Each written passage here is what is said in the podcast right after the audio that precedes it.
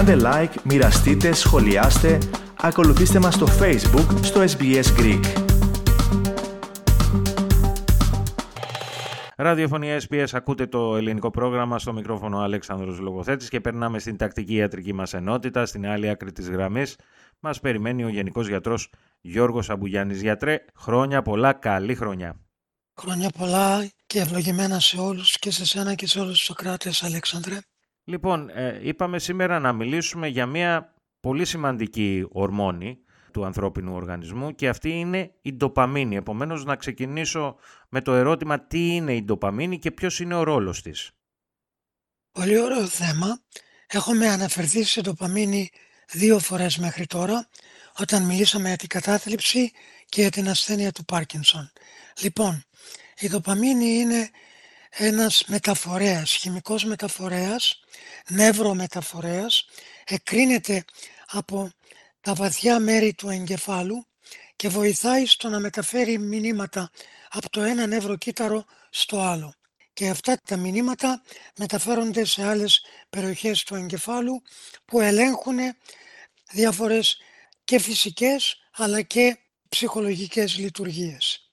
Πώς μας επηρεάζει γιατρέ η έλλειψη ντοπαμίνης; Πρωτίστως θα πρέπει να πούμε ότι η δοπαμίνη εργάζεται σε περιοχές του εγκεφάλου που μας δίνει ένα αίσθημα ικανοποίησης, χαράς και κινήτρου. Δηλαδή, εάν παραδείγματος χάρη κατορθώσουμε κάτι ευχάριστο, νικήσουμε σε αγώνες, περάσουμε εξετάσεις, παίξουμε τυχερά παιχνίδια και νικήσουμε, κερδίσουμε μάλλον, τότε γίνεται έκρηση περισσότερης δοπαμίνης. Και εδώ βλέπουμε μία έτσι έμεση σχέση μεταξύ της δοπαμίνης και του εθισμού. Διότι όταν ο άνθρωπος βρίσκεται κάτω από την επίρρεια είτε ουσιών ναρκωτικών είτε υνοπνεύματος παράγει περισσότερη δοπαμίνη και ευχαριστιέται αυτά τα γεγονότα περισσότερα. Οπότε υπάρχει έτσι αυτή η κρυφή σχέση θα έλεγα μεταξύ εθισμού και δοπαμίνης. Αλλά βασικά οι δύο κυριότερες λειτουργίες της δοπαμίνης είναι να μας δώσει μία ισορροπία στο πώς σκεφτόμαστε, στο πώς αντιδρούμε, στο ήθος μας δηλαδή και επίσης και στις κινήσεις των μειώνων. Και από αυτά τα δύο καταλαβαίνουμε ότι η έλλειψη δοπαμίνης προκαλεί και κατάθλιψη αλλά και την ασθένεια του Πάρκινσον. Τώρα βέβαια υπάρχει και πρόβλημα όταν υπάρχει υπεραφθονία ντοπαμίνης, σωστά; Σωστά. Αυτό βέβαια είναι λιγότερο συχνό, αλλά η υπεραφθονία δοπαμίνης έχει σχέση με την έλλειψη ελέγχου στις ορμές μας και επίσης ε, ο άνθρωπος μπορεί να είναι πολύ ευερέθιστος, πιο ευάλωτος στον εθισμό, αλλά επίσης η υπεραφθονία της δοπαμίνης έχει σχέση και με τη διαταραχή της ελληματικής προσοχής υπερκινητικότητας, αυτό που είπαμε κάποτε το ADHD, Attention Deficit Hyperactivity Disorder. Πώς αντιμετωπίζεται λοιπόν και η έλλειψη αλλά και η υπεραφθονία; Να πούμε εδώ Αλέξανδρο ότι η δοπαμίνη δεν τη μετράμε σαν γιατροί. Δεν είναι κάτι που θα κάνουμε ανάλυση αίματος και θα τη μετρήσουμε.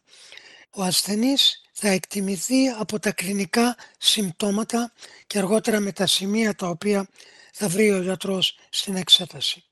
Όταν ο ασθενής, παραδείγματος χάρη, παρουσιάζει ένα χαμηλό έτσι ήθος, και υποπτευόμαστε ότι μπορεί να έχει κατάθλιψη, δεν χρειάζεται να κάνουμε τίποτε άλλο.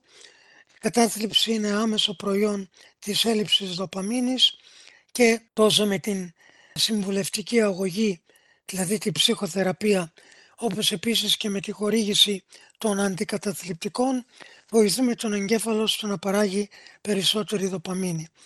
Εάν ο ασθενής παρουσιάζει προβλήματα στις κινήσεις, αργές κινήσεις, αργή ομιλία, το τρέμουλο το οποίο παρουσιάζεται περισσότερο όταν ο ασθενής είναι σε ακινησία και εξαφανίζεται όταν προσπαθεί να κάνει κάτι με το χέρι του.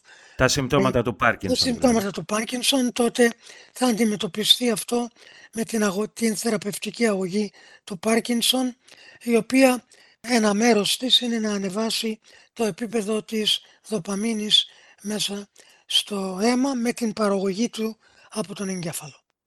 Και με αυτά γιατρέ να σας ευχαριστήσω για μία ακόμα συμβολή σας στο πρόγραμμά μας και βέβαια να σας ευχηθώ και πάλι χρόνια πολλά και καλή χρόνια. Επίσης Αλέξανδρε.